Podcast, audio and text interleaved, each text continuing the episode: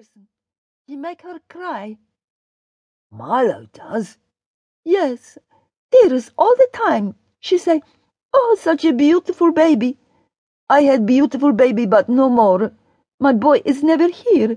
Always he is out. Ben, who knows Molly Wilson by reputation, and Josh only slightly, since he's away at boarding school for most of the year, is not surprised that her son keeps his distance. With his father on bail, awaiting trial, and his mother, as has long been her custom, taking refuge in the contents of the drinks cupboard, Josh is understandably eager to put as much distance between himself and the village as possible. There had been rumours of divorce proceedings when the full extent of Teddy's dalliance with the vicar's wife had come to light.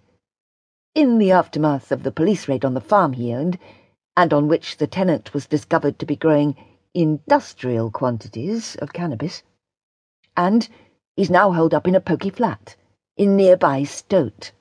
Molly having refused to let him stay in the matrimonial home.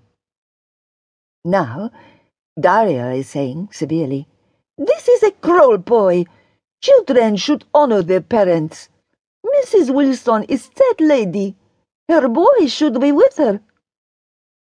Ben, whose primary aim in life is to spend as little time as possible in the company of his own parents, reddens. Yeah, well. Daria glances up at the clock. Where is Artem? He promised me he will be here to watch Milo. I will be late. I'll stay if you like, says Ben, helping himself to one of Daria's biscuits. He savours it. Mmm.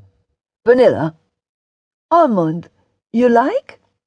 Prefer the chocolate ones you made last week. He takes another, all the same. You want me to babysit or what? Daria moves the tray of biscuits out of reach. She reaches for a roll of foil and tears off a square, then wraps up half a dozen of the biscuits. Ben knows without asking for whom they are bound.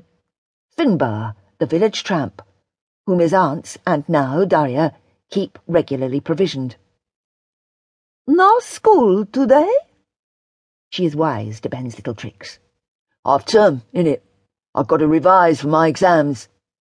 You have books with you? God, you're beginning to sound like the rents. Give us a break, will you? Daria frowns. Education is important. If you want to be cook... Chef. I know, I know. I have to put the work in. Jesus. Daria tuts, gathers her things, and unhooks her coat from behind the door. Okay. But one day... Oh, thank you. Yeah. Not me. Hester and Harriet. And your parents. She looks over at Milo, who's inspecting the stump of his rusk intently. You sure you will be okay with him? Oh, thanks, says Ben indignantly. I've only looked after him like a million times, haven't I, mate? Milo crows in assent. We might go for a walk. Bit of fresh air, if that's all right. Yes, yes, okay. Daria, late, flustered, swoops in to give Milo a kiss. Be good, little one. The door slams behind her. Milo's face crinkles crossly, and he bangs his fist on the tray in front of him. Temper, temper, says Ben, thrusting his own half-eaten biscuits in Milo's hand. There you go. Get your gums wrapped around that. Grabbing a cloth, he wipes the food out of the baby's hair and gives his hands and mouth a quick swipe, then lifts him out. You're getting to be a right tubby guts, you little monster. Now, where's the buggy? They fed the ducks, had a rather unsatisfactory one-sided go on the seesaw, and a much more successful swing in the special baby seats. Ben straps the sleepy Milo back into the buggy and starts to push him home. His phone rings. Hi, Daria. Is Miller okay? No, he's just been kidnapped by pirates and sold into slavery. Course he's okay. We've just been to the park. He loved the swing. Good. That is good. Air for babies. Good. Ben, do you have key to Aunt's house? Yeah.